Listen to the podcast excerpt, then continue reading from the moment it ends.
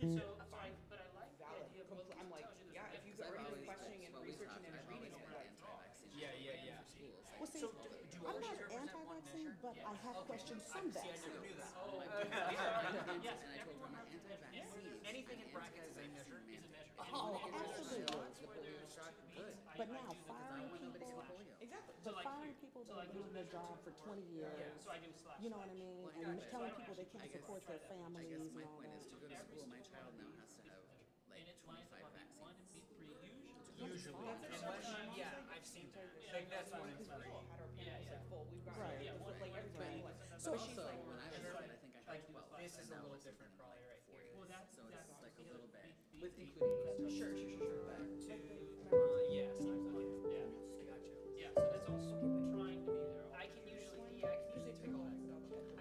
Fall kickoff is today. It's out on the patio and front lawn, um, and it's going to be a great time. We have hot food ready for you, individually packaged. Uh, there's live music. There's activities for kids. Actually, activities for people of all ages. Um, even a few competitions. This is a great time to come meet a new friend um, and chat with an old friend too.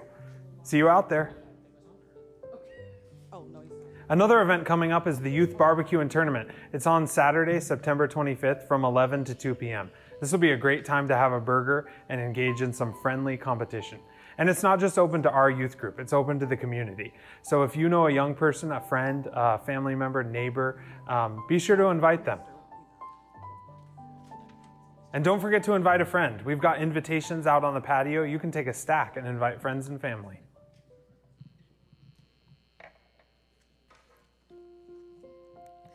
Good morning, everyone, and welcome to La Jolla Community Church. God bless you all. Let's stand and worship God this morning.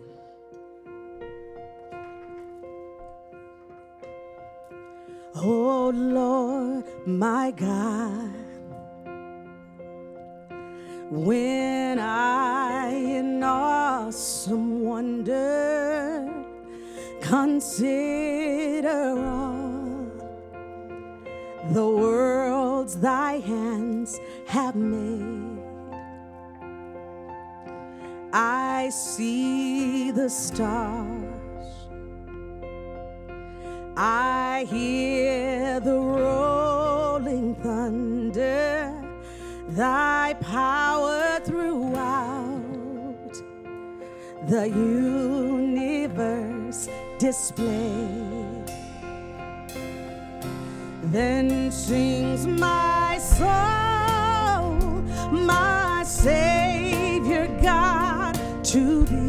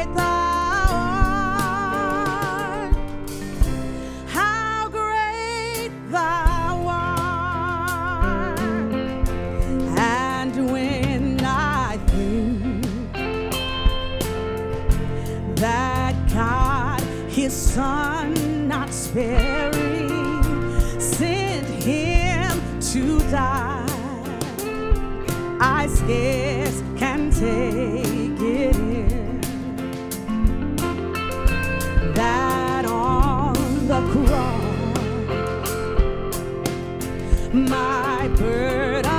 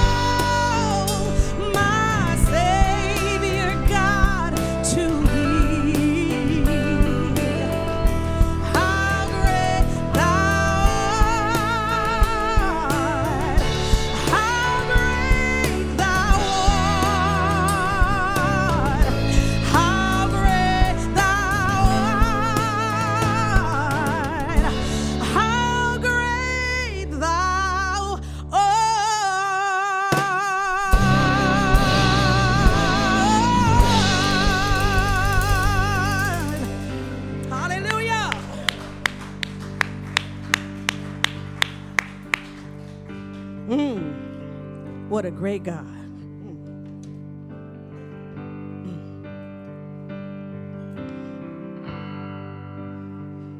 I love you, Lord. Oh, your mercy never fails me. And all my days I've been held in your hands. From the moment that I wake up until I lay my head, I will sing of the goodness of God. Cause all my life you have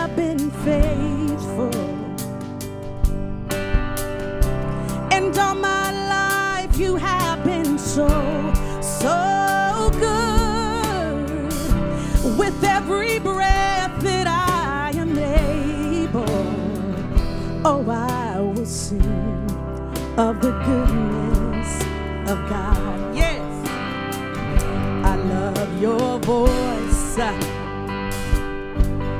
You have led me through the fire and in darkest nights.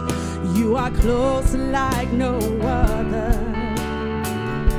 I've known you as a father, I've known you as a friend, and I have in the goodness of God. Cause all my life you have been faithful. Thank you, Jesus. And all my life you have been so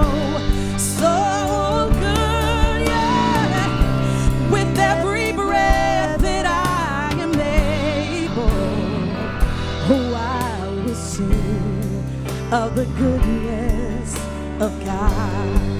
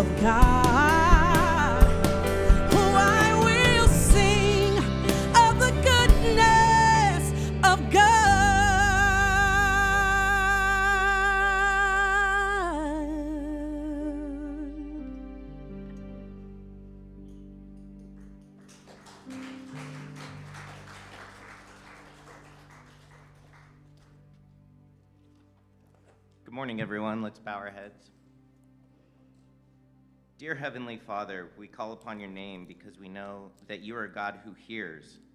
We know that you are a God who cares. And we know a God, that you are a God whose very presence brings grace to our everyday. We thank you for being the Lord of Lords, the King of Kings, and the Creator of all things. Thank you for the great love and blessing over our lives. Thank you for the favor that you give us and that it has no end, lasting our entire lifetime. Forgive us for sometimes forgetting that you are intimately acquainted with all of our ways, that you know what concerns us, and that you arm us with the shield of faith. And thank you, Lord, for the sword of the Spirit and the full armor of God. Dear Lord, it seems as if in these past few weeks so much has been happening in our world, in our nation, in our personal lives. We ask for mercy for everyone who has been affected by Hurricane Ida, from Louisiana to Jersey, New York City, and every inch that that storm touched. We pray for those who lost farms, businesses, homes, even loved ones. We pray for strength for the ones checking in on their neighbors, for the public servants who rescued others, and for all those who are doing their best to get people home safe and sound with infrastructure to support and a sense a sense of safety for their souls. And Father, as California continues to battle some of the most disastrous fires in recent times, we continue to thank you for the men and women who've raised up to serve and work in the most dangerous circumstances. We pray for the believers among those first responders, for those who belong to you that now find themselves on the front lines of danger and risk. May they take heart and lean on faith, knowing that the God who created all life, who holds this world and its suffering and joy in his hands, that this same God lives and dwells in them, and that he will provide God sized courage and strength when they need it most. We pray with all of our hearts and minds for the people of Afghanistan. Be living bread to those who are hungry each day. Be healing and wholeness to those who have no access to health care amidst the ravages of this pandemic. And be peace to those engaged in armed conflict and those who live within its shadow. Dearest Abba, Father, we lastly come to you to pray for all those affected by the events of 9 11 20 years ago yesterday. Yesterday's date, 9 11, carries a heavy burden of memory, and it's right that it should not pass from our memory. But today, and in this prayer, along with all our remembrance of profound loss, it is also right that we give voice to our deep longing for peace among all God's children, rooted in faith, hope, and love. We pray all of this in Jesus' name, who taught us to pray, saying, Our Father, who art in heaven, hallowed be thy name. Thy kingdom come, thy will be done, on earth as it is in heaven. Give us this day our daily bread, and forgive us our debts as we forgive our debtors. And lead us not into temptation, but deliver us from evil. For thine is the kingdom the power, and the glory forever. Amen. Well, you may be seated. Thank you so much, La Jolla Community Church. God is really great, isn't He? Amen, amen. One of the absolute things that I love about being a part of this church, about being a member of our family, is the opportunity that no matter what kind of a week you've had, no matter what life has thrown at you, we've got Sunday where we can come together as a family and worship the Lord in the house of God. Isn't that wonderful? Well, thank you so much for joining us. My name is Ryan Sylvia. I am the Director of Student Ministries here at La Jolla Community Church, and I'm so excited to welcome everybody here to our church this Sunday. A few quick announcements as we get things started. You may have noticed a beautiful, wonderful spread out on the lawn as you came in. Thanks to some of our wonderful facilities team, we have put together our annual fall kickoff. We are so excited to celebrate the fall season and everything that is going on here at La Jolla Community Church with you. So we would love to see you immediately after the service, please make your way out onto the lawn. We'll have food, drinks, activities, lots of fun stuff going on. So please, please, please head, make your way over there after the service, and we would love to celebrate that with you. On your way in, you should have received a little booklet that lets you know about some of the cool things going on here at La Jolla Community Church. This has been designed by our awesome, awesome um, media arts director, Josh. He's a super great guy. But on that, if you notice on the lower half, there's a place for you can come and fill out your Connect information. We here at La Jolla Community Church want to get you plugged in and involved in a ministry going on here at church. If you've got something that God has put on your heart that you would love to be a part of, please fill out that Connect card. Let us know how we can plug you in and get you involved here at church. On the flip side of that, we at La Jolla Community Church believe in the power of prayer. One of my favorite things that I get to do every single week is pray individually over every single prayer request that gets turned in here at church. We are a church that believes in the power of prayer, that believes in lifting each other up, encouraging each other. So if you've got something difficult going on in your life, something where you're like, God, I do not know where the strength for this is going to come from, I do not know where the finances for this is going to come from. God, I need your help. Take a moment, fill that out. If you've got something glorious and great going on in your life, please take a few minutes, let us know how we can pray for you. And then these wonderful little cards tear right in half. There's a perforation in the middle Boop, that will rip right in half.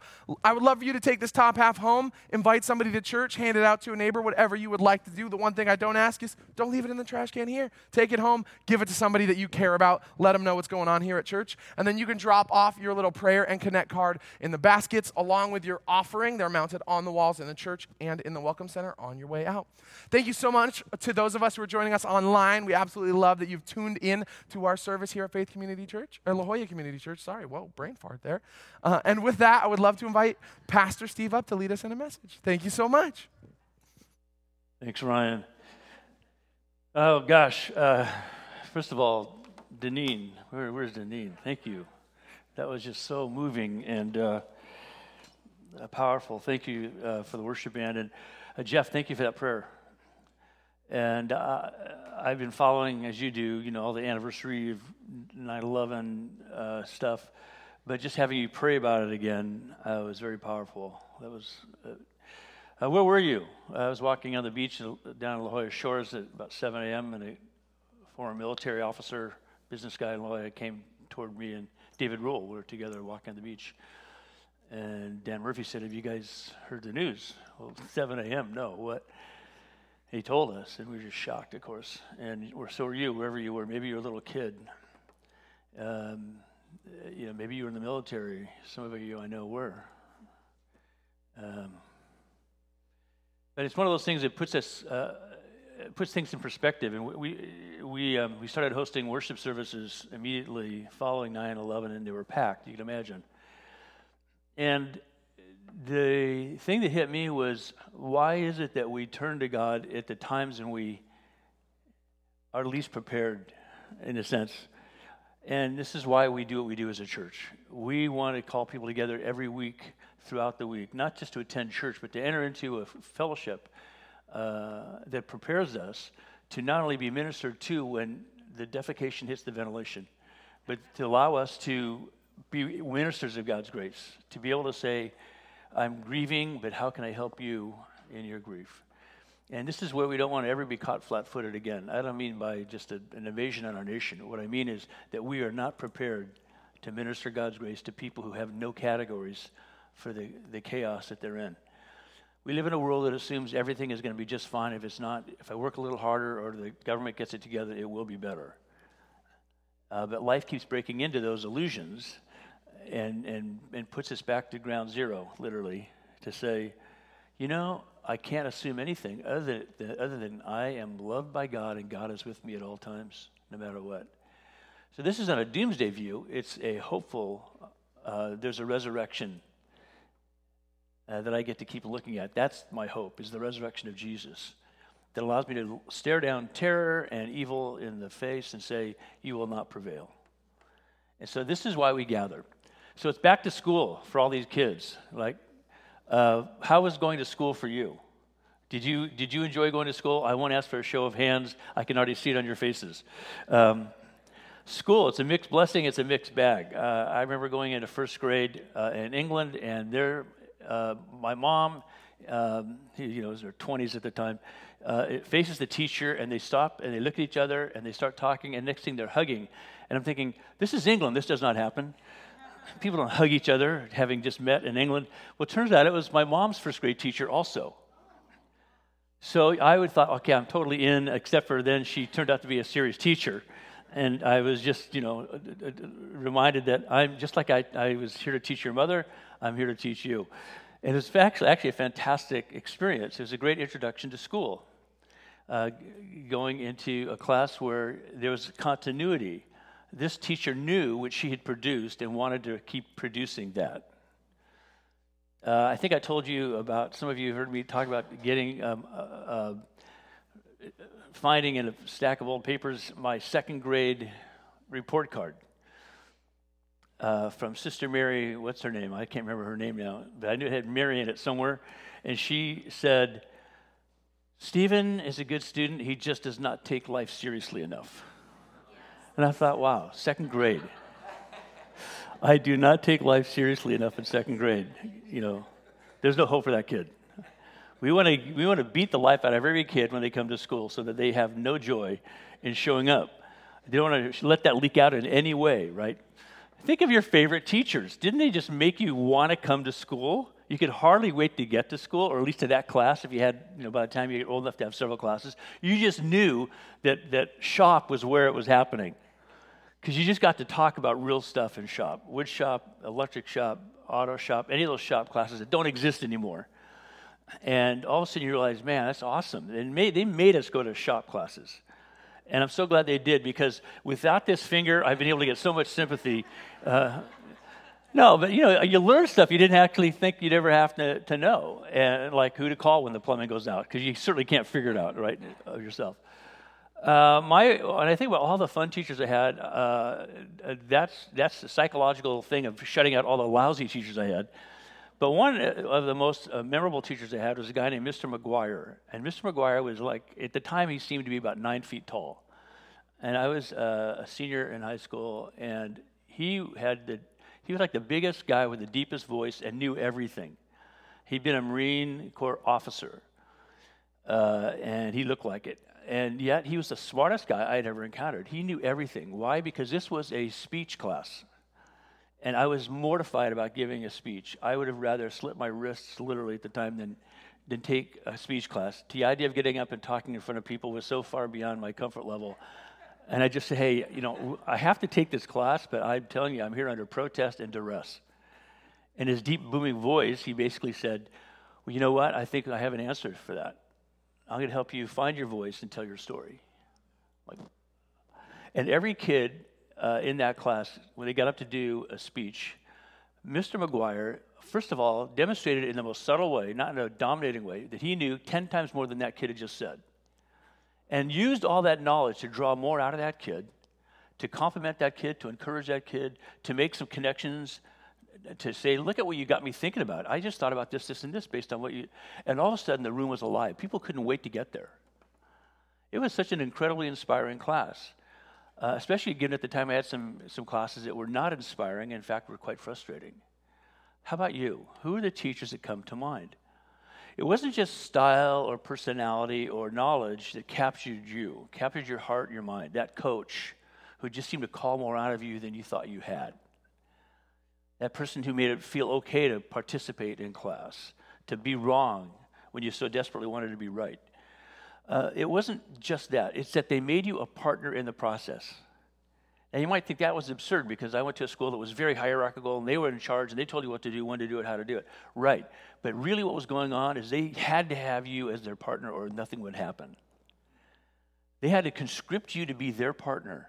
A coach can't get on the field or on the court on the mat. The coach can only prepare you. And so they are your best partner and you are theirs because they wouldn't have a job but for you if you're the student, right? And when you see a school that really gets partnership, they're not placating kids. It's not, oh, whatever you want to do is fine. They, they don't indulge kids, they draw them out in ways that require big discipline, hard work, but every kid says, I want to rise to the occasion. Probably the greatest coach in American history, uh, I know there's a lot of them, um, but it'd be John Wooden from UCLA. I just saw some people, I just came out with a book about him. P- former players who said everything changed with John Wooden. And John Wooden uh, was that coach who started every year by going, Let me tell you how to put on your socks and your shoes. Like, what? Let me show you how to properly tie your shoes. And then, this is a basketball. And he wasn't a dominating person physically. He was just this guy that knew you inside out, apparently. And, I've talked personally to several players who wanted to play in the NBA who played with him and said, he just somehow pulled you into his orbit and became the dad you always wish you had, the friend you, you hoped to have, the coach you desperately needed. And, and, he, and he basically said uh, later in his life, it was never about basketball, it was about developing people. Uh, I love what he said about teaching. Uh, he said this uh, You haven't taught until they have learned. You haven't taught until they have learned. You know, that's Hebraic. Uh, because the, the, Hebrew for learning uh, is basically what we would consider substandard English. A great teacher would say, I learned you. I learned you. Not that I taught you, is that learning is used in then this really interesting way. I learn and I learned you. So it's really deep in the sense you think about it. I learned who you are. I know your style of learning. I know how to best reach you. If it's is it visual, is it auditory, is it tactile? But I have a lot of content I want to give you, and I want to figure out the best way to put it in your hands, in your head, in your heart. And for some kids, it's, it's, a, it's a little look and they feel crushed that they let you down. Other kids, you have to pound them verbally to say, Do you understand what's going on here? Uh, and so this is the power of a great teacher, is that they make you their partner. Not because their job depends on it, but because your life depends on it. They know that you're going to have a lot of other teachers who aren't going to give you much for all kinds of reasons. But they want to give you something that you can build on for the rest of your life. Powerful, powerful, powerful. After his first day of school, Billy's mom asked him, Well, son, uh, what did you learn today? And the kid goes, Mom, I don't think I learned very much because he told me I have to come back tomorrow. do, do you ever wonder why you come back to church? I think I learned enough. I don't. Why would I have to do this? I, I, have been to 90 Christmases, or however old you are today. Uh, I've been to 10 Christmases. I've been to four Easter services. I, I know the prayer. Um, there are people walking around who say, I haven't been to church in 60 years, and they could have said the Lord's Prayer with Jeff. Do you ever wonder why we keep coming back to church? Can you articulate the purpose, the plan God has in mind for His church? Why? The few, the few times I went to Catholic church and Protestant church as a kid, I, I, I couldn't stand it. It was just so boring. It was just so irrelevant to me. Um, and thankfully, my parents were always fighting about going to church, so eventually we didn't have to go at all. And then growing up, I thought, why would anybody waste the time to go to church? And then when I became a follower of Jesus, I, I couldn't stay away. I couldn't get enough. Because every time I went there, they were teaching me things that were practical and useful in my life. They were giving me a larger perspective from which to see my life and understand my life and to pursue my life. And along the way, people came out of the woodwork and said, Hey, can I help you with that? Hey, let's get together uh, for breakfast. Let's get together for lunch. Let's get a cup of coffee. I didn't even drink coffee, and I'd meet with people for coffee. Just because these people were saying, Hey, let's, let's talk about what you're learning. It was so powerful. It was like Mr. McGuire all over again. It was like having your own personal John Wooden saying, How's life? How are these pieces and those bits and those parts coming together? I know it's confusing all the names and the places in the Bible, but what's the story you're hearing? Uh, what's the narrative that God is shaping in you by, by virtue of you being in school with Jesus? It was transformational. Can you articulate the purpose and the plan God has in mind for His church? Why church? If somebody asked you that question, you, hey, where were you today? I was at church. Why? Why? And would you fumble for an answer? I don't know. It's just habit. I feel like if I don't, God's going to whack me. My parents make me. I don't know. What would you say? You say, because I feel alive. I might not feel alive while I'm there or on my way there, but as I go through my week, I realize, wow, so God did something on that day through all the different parts. Can't quite define what, which one was which, but together, all of it somehow is making a difference in me. Have you ever not wanted to go to your life group and then having gone, you said, thank God I came to this life group? Of course you have. See, we believe that God wants to teach us everything we need to thrive and grow. That's the whole point. Why church? Because God wants us to thrive and grow. Not in a building, under a program, through a service but a building and a program and a service and the people all connect into us learning how to thrive and grow.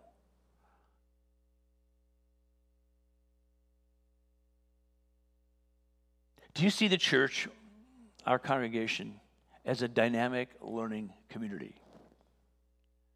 This is discipleship training school. This is Jesus school. Well, no, it's a church. It's a church service. Right. But we're a learning community. That's the whole point.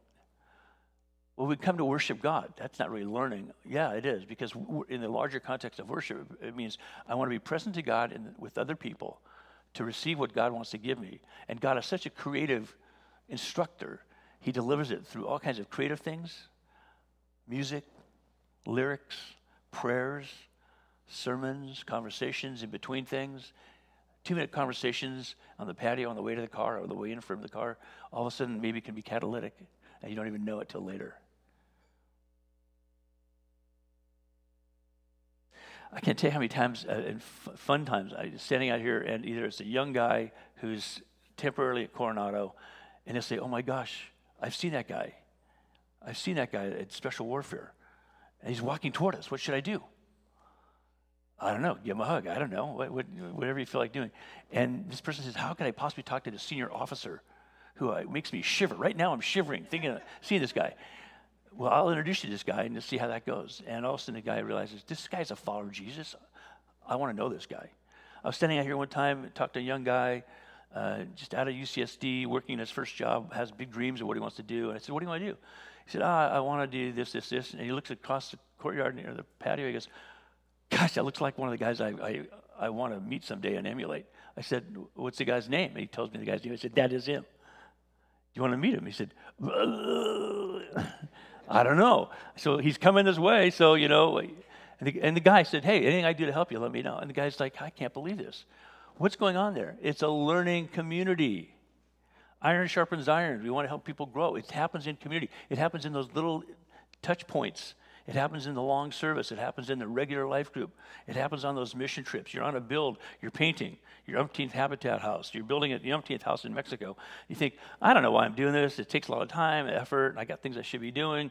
I hate waiting at the border. I hate, you know, whatever it is you're complaining about. And all of a sudden you realize, somehow I feel more alive when I'm doing this. What am I complaining and whining about? And I'm not even doing it just to feel good. I'm doing it for the right reasons. And yet I feel alive. Ooh, that's what thriving and growing feels like and looks like. So if you don't see church uh, and our congregation as a dynamic learning community, you're not seeing it. You're just not seeing it. It's possible to look and not see. Jesus said, People have eyes, but they do not see. They have ears, but they do not hear. Why? Because they haven't opened their eyes and their heart and their minds, their hands to God. He wants to put something in you that will help you thrive and grow. Are you ready and willing to receive it? So, the mission of every church is equipping people to thrive and grow in Christ. That's it. It's that simple. All the fancy mission statements, you can take every mission statement from every church in San Diego, uh, Southern California, California, the United States, and the world. Put them all in a, in, a, in a box, shake them up, and you can stick your hand in and pull out that mission statement. And but for the wordage, the wordsmithing, it's the same mission statement. We want people to thrive and grow in Christ because that's why they were created and that's why they're being saved. And it will make everything about their life way better and more meaningful. Every single role they play, every single commitment they make, every single thing they do will have more life attached to it because of that. we call it equipping everyday people to walk with Jesus every day. We try to, I try to think of a memorable way to put it into words that somebody could say, oh, it's not cute, not, not that that's trite or that's, oh, that's cute, but rather, oh, that's helpful equipping everyday people to walk with Jesus every day. It's people in every age and stage of life simply becoming themselves in Christ, just being you in Christ. I keep saying this just being you in Christ is enough. It's what the world needs. People who are alive. Well, I don't know what I'm going to do with my life. Just focus on being alive in Christ, and whatever you do will be enough.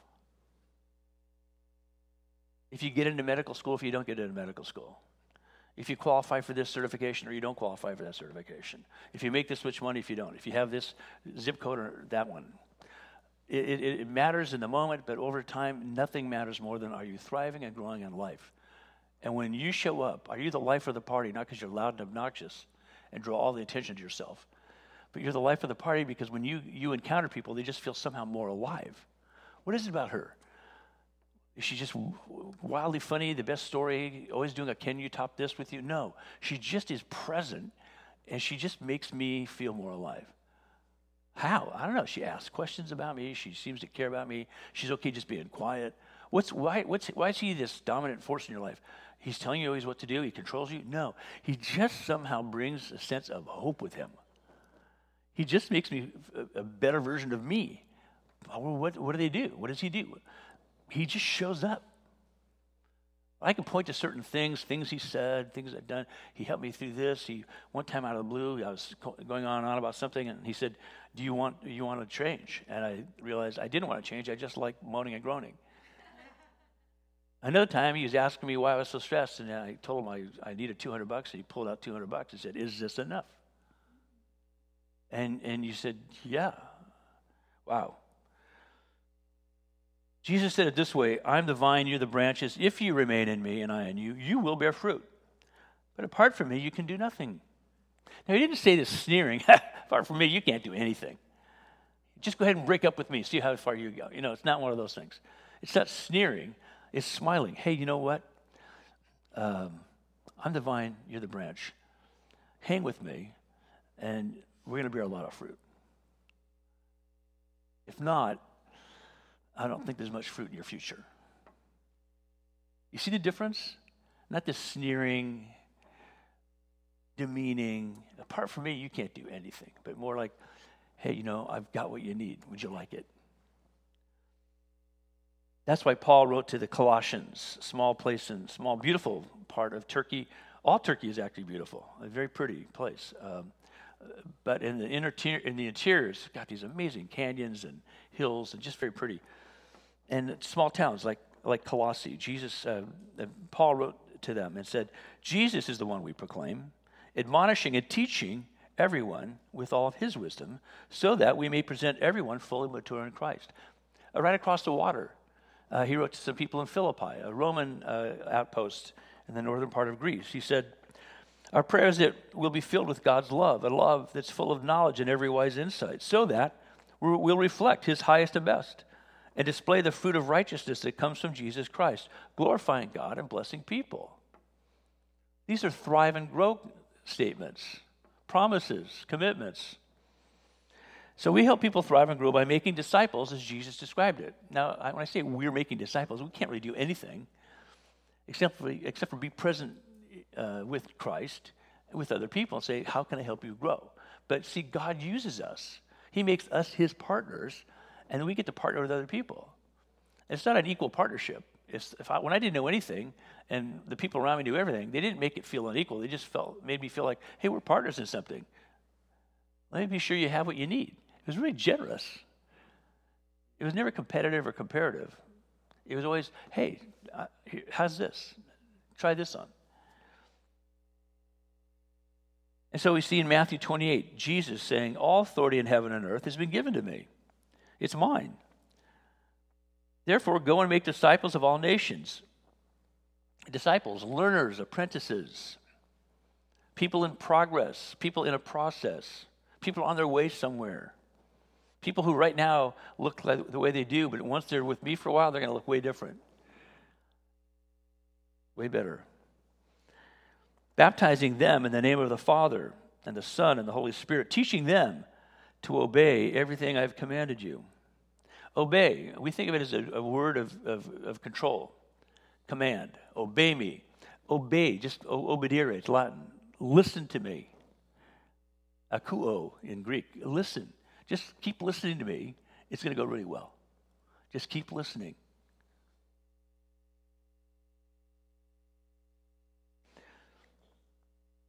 And surely I am with you always to the very end of the age.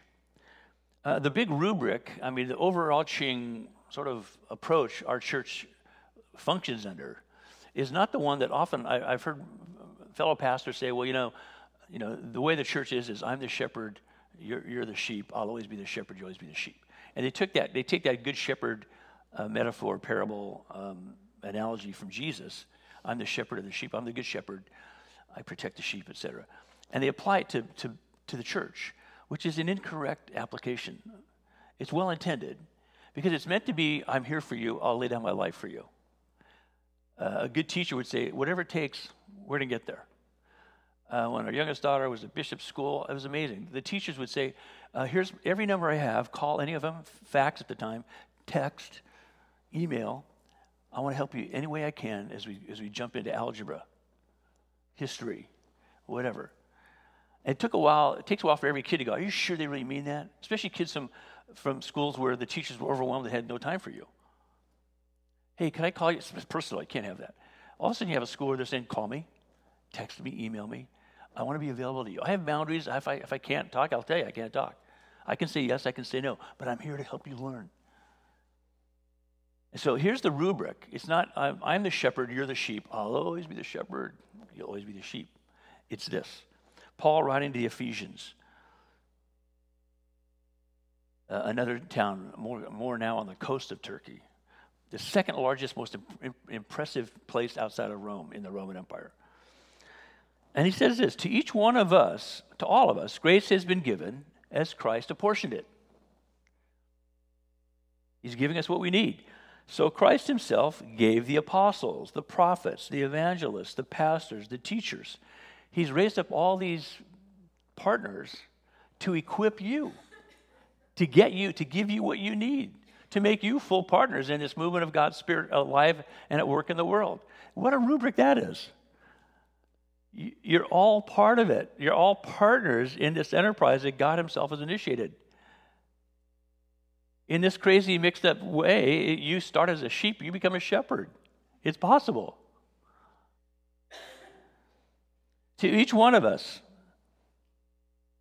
to equip His people for works of service, to do what you were created to do.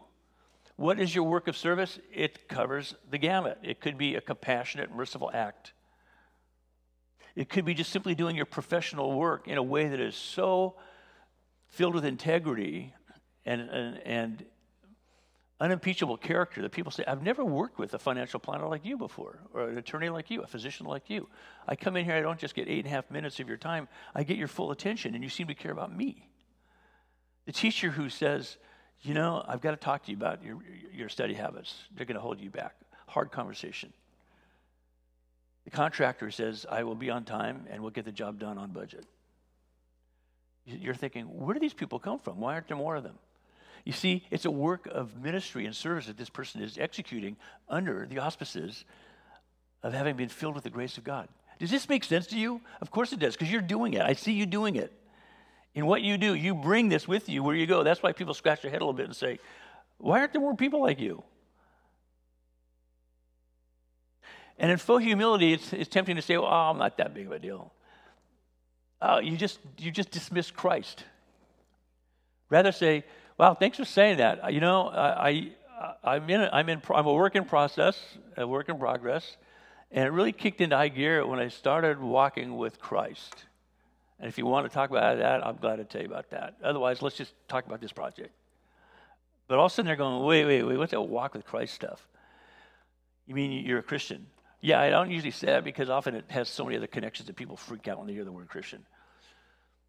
But yeah, when, when I, I finally said, okay, God, I'm going to stop running and hiding from you, my life turned around. It just changed in ways that I keep experiencing every day, and I'm, I feel very blessed. Makes me want to be a better contractor. All of a sudden, that person says, wow, you're not using your religion as an excuse not to do good work. Your faith propels you to do your best work. Why?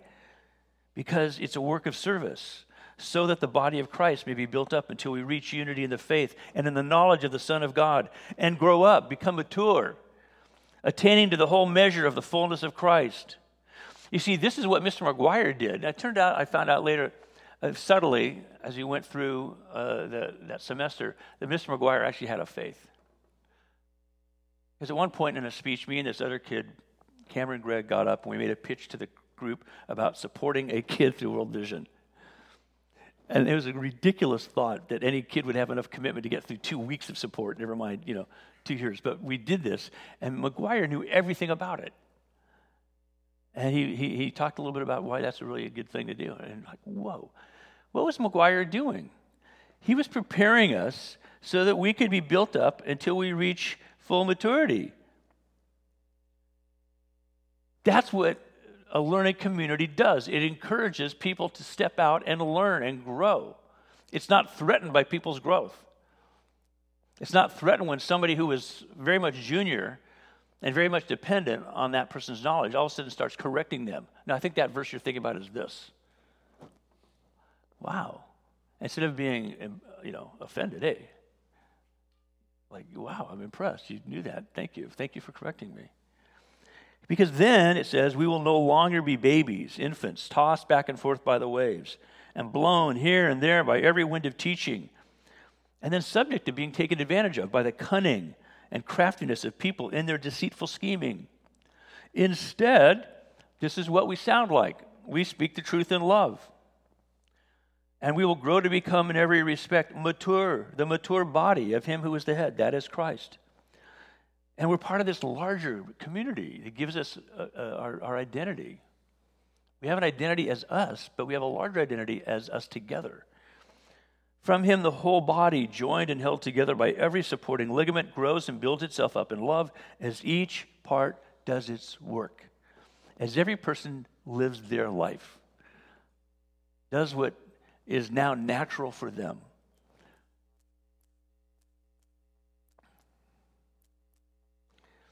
As each part does its work, I really like that, don't you? I want to be part of that kind of people, that kind of body, when everybody's doing their work. Have you been on teams when everybody's giving it their best? It, it feels like you're not even working. It feels so fun. It's like you have the wind to your back. It's like when the boat is perfectly trimmed up and, and you're just flying along, and the wind is actually coming towards you, and you're flying along. And, and you're so confident because it's all working. You throw up um, an even bigger sail, a spinnaker, and it just the boat just takes off. You Now you're on top of the waves, not through them, and it's just powerful. This is what it feels like to be part of that kind of body. And we'll never be fully mature without Christ and people. No one will, no one can. And it's called basic discipleship. Discipleship. Being trained in a discipline or body of knowledge. We don't use that term outside of church nowadays. But every, every serious athlete is a disciple. Every serious kid playing chess with Mike Hedman is a disciple of chess. Now, we don't use the word because it now is reserved, it seems like only for religious meanings. But in, in the day, when this was used of Jesus' disciples, it just meant a learner, a student, an apprentice, a person on their way a person mastering content and some discipline and skills. And see, no one knows their highest potential, right? No first grader knows their highest potential. No second grader, until they get serious about life, knows their fullest potential. Why? Because it takes discipline, practice, and somebody needs to help draw it out of us. That's why coaches and teachers are absolutely essential.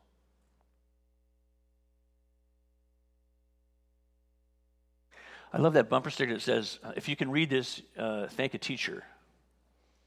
I think it's only half right. I got no offense to any teachers here. I think it really should say, if you can read this, thank your mother. Because pretty much everybody's mom teaches them how to read before they get to school, um, one way or the other, right? And teachers refine it. See, we can make progress on our own, but we need help fulfilling our highest potential. Nobody can fulfill it on their own. No one. You can't become a high end surgeon on your own. You can't become a high end pilot on your own. You can't become the greatest preschool teacher of all time on your own. So imagine having the best person in the world teaching you to do what they do.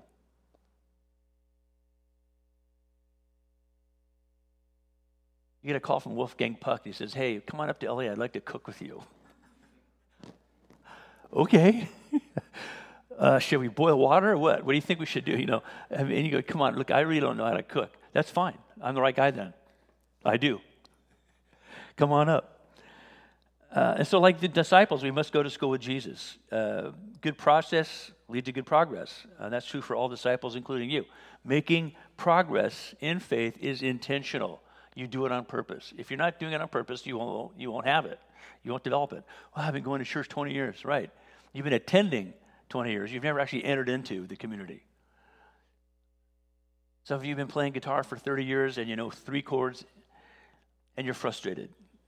I'd like you to talk to Craig after the service, and Craig will help you move beyond that block, that barrier. So, let me give you five quick reasons why we embrace discipleship as essential for maturity. First, discipleship is close and personal, it's not impersonal and distant. You can't be a disciple of Jesus from a distance. He gives you full access. He's not a force, he's a person. Not a person like you and me, but a person, a personality. No such thing as the force be with you. It's are you with God or are you not with God? It's not a force, it's God personally inviting people to stop hiding in the shadows. Why are you hiding? I'm naked and ashamed. Well, then, when you're tired of being naked and ashamed, come on out and we'll learn and we'll grow, we'll thrive. We'll go somewhere you, that's really good. But as long as you want to stay in that shame place, there's not much I can do for you. But I'm going to stand here and wait patiently until you're ready to come out. Secondly, discipleship is therefore relational. It's knowing God and people personally and functionally. Functionally means you know stuff about them. And not just stuff about them, but you know them. Because you can ask them questions and get more information. You can fill in the blanks. Hey, I've been thinking about this, that thing you said. What about this? Oh, yeah, good question. You keep the conversation going. It's personal, sometimes scary, close personal. You want to have a friend? Be a friend. Spend time with people. You can't do it from a distance, and once you get close, uh, you can be at the mall and be close to people. It's not until you get personal that it really comes alive. A daughter, uh, Megan, and her husband Nick are in the UK. They're going to be there for the next year plus. Um, and uh, they're moving into their new little flat there in a small town where they live, and the lock failed. So they couldn't, they had their key, but the lock failed, and they couldn't get in. And so it's, it's nighttime, and they're trying to figure out what do we do? And they called the property management people, finally got them on it. And they said, yeah, well, we can have a locksmith out there at 1.30 in the morning. So they're in this small town, so they walk down to, all the restaurants are closing, so they walk to this bar. And they're in this pub, and, and they're, the guy's guy talking, hey, who are you? You're from America? Yeah, blah, blah, blah. And just, yeah, well, we're here because we got locked out of our flat. Oh, you need to charge your phones? Sure, yeah. What else do you need? All of a sudden, they're in this relationship, and they walked out of that place, you know, you know, six, eight blocks back to their flat, saying, uh, "Wow, that's like we have a friend now." That was just a place with people, and now we have some relationships there. The beginning of those, they'll build on them. So it's, it's close and personal, it's relational, it's content rich. Discipleship is content rich. The Word of God and the Spirit of God form us. We embrace good content wherever we see it, wherever we see it. Wherever you see good content, you say, I want to claim that for Christ because ultimately Christ is the source of that good content. See, somebody might say, Well, I believe this, and we have some really good ideas and views. And you look at the stuff they believe and you go, Wow, there's some great stuff here. Do you know where it's from? Yeah, it's from this organization. Actually, it's from God. And they've taken some bits and pieces of it, but here's the source, and here's the one who stands behind it. I love the way here in 2 Corinthians, Paul says in chapter 10, we demolish arguments and every pretension that sets itself up against the knowledge of God. We have better knowledge than God. Sorry, that does not happen. You have better knowledge of me, probably, but nobody has better knowledge than God. And so he says to the people, therefore, we take captive every thought to make it obedient to Christ. So when I'm reading some philosophy or ideology somewhere and I see something like, oh my gosh, the typical argument is, oh, well, see, everybody believes this stuff, so it's not really unique to you knowing God. No, no. Everybody knows this stuff because God's put it in their heart and people want God on their terms. And why don't we reclaim that and come, bring it captive under Christ? So I'm not afraid of any ideas, even if they're good ideas from a bad source or a questionable source. I'm saying the idea is good. Let's claim it and put it properly in context. It's the Lord who's going to make this happen. Let, let that sink in and give some thought to that. Don't be so definitive about every idea that you go, if it's not the Bible, I'm not buying it. Look at every idea and say, wow, does this correspond to what I see in Scripture? If so, let's bring it captive to Christ. If not, let's recognize it for what it is. It's a head fake. It's content rich, right? Fourth, discipleship is skill based. It's skill based. You actually can do stuff with it, it's functional. It's not theoretical, conceptual, abstract. It's actually concrete and practical and functional and essential for life well lived. It's the best way to build strong people, strong friendships, strong marriages, strong families, strong communities, strong businesses, strong organizations, strong countries, strong cultures. And by strong, I mean resilient, resourceful, humble. And therefore, the fifth thing discipleship shapes character. We've done this whole series on, on living a virtuous life this summer. This is the intro to what's coming next, thriving and growing because of that. So, discipleship ultimately shapes our character love, compassion, righteousness, mercy, courage, humility, resilience, wisdom, resourcefulness, discipline, joy, generosity. It's a powerful process of information and formation and transformation. I want to unpack those today, but just think about that. Information is content, formation is actually working it into your being, and the transformation is what comes out of that. So the church is always about good information, accessible, a process of applying it and trying it on and seeing what it looks like in real life, in your life, and over time seeing the powerful impact it makes in you and through you. Information, formation, transformation. So let me wrap up by saying this fall we're going to be digging into to- 10 core practices for thriving and growing. 10 core practices for thriving and growing. It's discipleship 101 or graduate level PhD discipleship. Wherever you are in the process, it's for you. It will look familiar, sound familiar. You'll see the topics. You go, oh, I know about this. Think again, because at this stage in your life, there's maybe more you want to know and, and more you can do with it, right? The Bible is accessible to everybody from the tiniest tot uh, to the, the sagest person uh, on the planet. We're going to dig into these 10 core practices to becoming thriving, growing disciples. And so basically, our assignment is that we go to school with Jesus uh, to reflect and to, and to you know, pray and to do. To reflect, wow, what is it I'm, I'm hearing and learning? What am I feeling about that? What is it conjuring up in me? What is it challenging in me? How is it comforting me? How is it confronting me? The prayer is the ongoing conversation we have during that process. Lord, what's going on here? What do I need to learn here? What do I need to pay attention to? What do, what do I need to let go of? What should I repent of, turn my back on, and what do I need to turn my, what should I turn my face to? And then the doing, right? Is where do I go with this? Is it just an interesting feature that I leave at church and come back and pick it up next week? Or do I take it with me and actually apply it? Why are we doing this? Because we want this church to fulfill its mission as a staff, as a board, as a congregation. This church exists to be a thriving and growing community in Christ.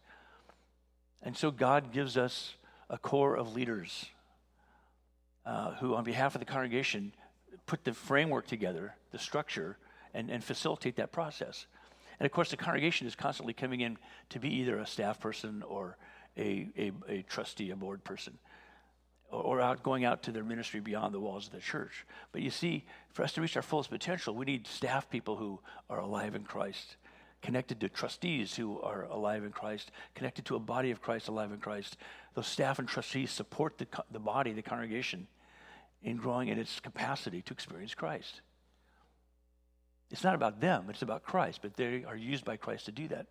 We want to go deeper in that regard as a church. That's always been our, our call. We started this church 16 years ago on 9 11. 9 11, 2005 is when this church launched.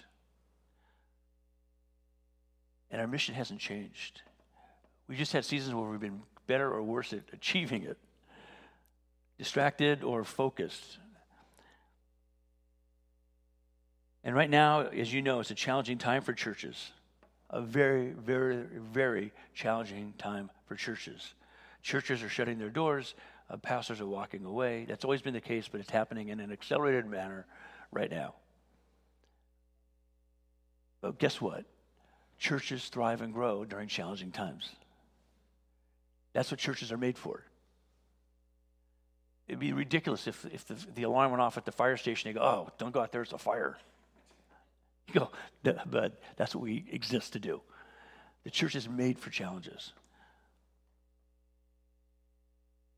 And this requires thoughtful, prayerful self assessment, planning, and action on your part. Where are you? Who are you?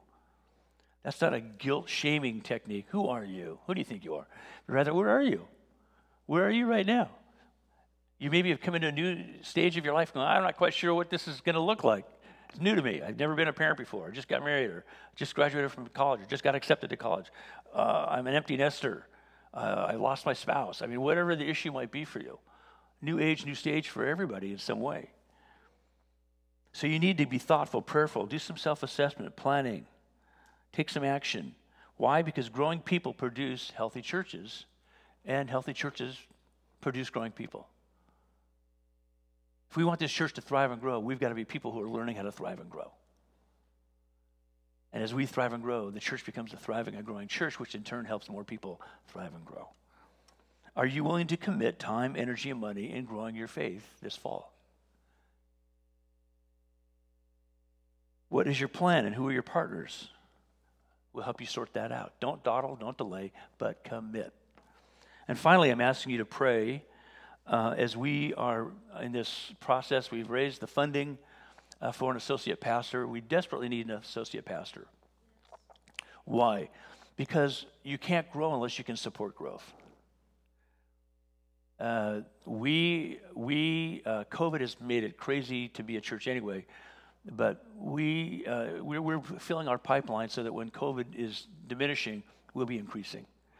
And we need an associate pastor uh, for a bunch of reasons, you know, just to, just to grow our church.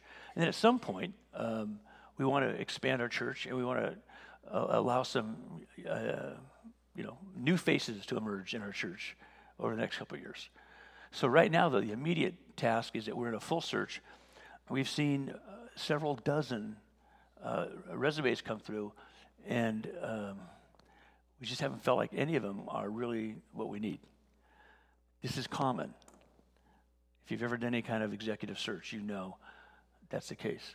Good people, uh, not the right fit for where we are, what we do, and what we're trying to do. So we need this congregation to be praying emphatically for this process. We have the funding. Many of you have already committed the funding. We haven't asked for the funding literally until we have the AP. But we have the funding so that we can say to this person, we're not just calling you to serve here and then we have no idea how to fund you. Uh, but, but now that we've got the funding in, in, in place, we really, really, really need to be praying, Lord, bring this associate pastor, a person who will work with me and Mary and the staff to, to continue to, to grow and to, and to support growth. Uh, this is very important. Right now, we are so, we're just limping along. COVID has made that a, a, a, fact. But also, if COVID went away, we're just understaffed to be able to properly support the growth of the congregation. So please be praying. Uh, your prayer is essential. And uh, I want to pray for you right now um, uh, as we take a time of offering. The band's going to come up and, and, lead us in some music. And uh, if you want to give in terms of financial giving, uh, there's all kinds of ways to give to the church online, offline. There's some boxes you can make contributions in, uh, mail it in, however you want. We, we absolutely, we, we desperately exist on the giving of God's people. But this offering time is more than money. It's about you giving you to the Lord. It's you opening your heart, your hands, your mind to the Lord. So I want to pray for you as we do that. Lord Jesus, I pray for this congregation, these men, these women, these brothers and sisters in Christ. Some who are here wondering where you fit in their life, whether or not they should trust you. Others, having walked with you for a lifetime, absolutely confident that you are who you say you are and you will do what you say you can do. Lord, I pray for every one of us, no matter where we are in our faith journey, that you would meet us there. That you would speak to the most inner needs in our hearts and souls that you revive our spirits, that we'd be part of a renewal and a revival of people in your name that would not only sweep this congregation, but, but quickly overflow and, and, and be part of the revival and the renewal. We pray for this community in every church Catholic, Protestant, independent, denominational. Lord, wherever people name you as Lord and Savior and call you um, their King, we pray that revival and renewal would, would come forth. That in times like this, we desperately need um, your spirit to flood us, to flood this nation. Lord, we are a blessed and corrupted people. We have compromised at every turn. Our intentions are so good, our expectations are so high, and yet we've, we've built such a shaky foundation for ourselves. in families and homes, um, in, in, in every single way, Lord. We've tried to take a shortcut around you, and it's hurting us badly. So, Lord, we pray that you'd revive and renew people at every level of leadership. We pray that you'd give people integrity and character because they're opening their hearts and minds to you. No matter what political stripe, no matter what ideological bent, we pray, Lord, that people would be curious and hungry and thirsty for you, turning their hearts toward you, and through you, turning their hearts toward home. That these communities would be alive, uh, not with superficial agreement about important things, but a passion, a, a, a, a deep, demonstrated commitment to stand together to get it right. Lord, when 911 happened, it was horrible. And yet there's a unity of purpose that swept this nation in a way that galvanized us. And Lord, we pray that beyond a tragedy and a crisis, we would have that because your spirit is moving through people who are tired of the same old, same old, and are ready for more that we could be a positive force for good. Democrats and Republicans, rich and poor, young and old, that no categories that we impose on ourselves or one another would be adequate to describe the work of your Spirit and your people. Now, as we celebrate, Lord, the 16th anniversary of this church, we thank you for your goodness to it, for the sacrificial generosity of so many people who've brought us to this place. We pray that you'd continue to raise up people whose sacrificial generosity extends to loving one another with your love, practicing hospitality and acts of mercy and compassion. We thank you for what we've seen, which gives us confidence to pray for more. And so that's our prayer, Lord Jesus. Together as your people, we pray this in your holy, holy name. Amen. let's worship the Lord together, shall we?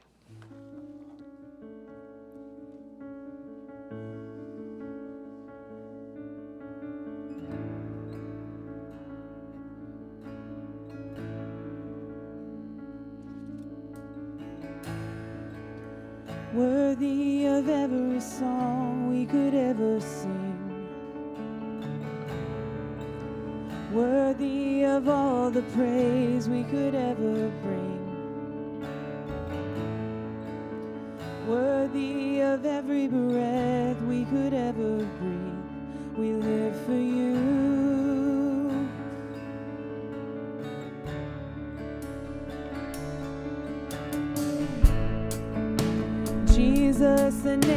Name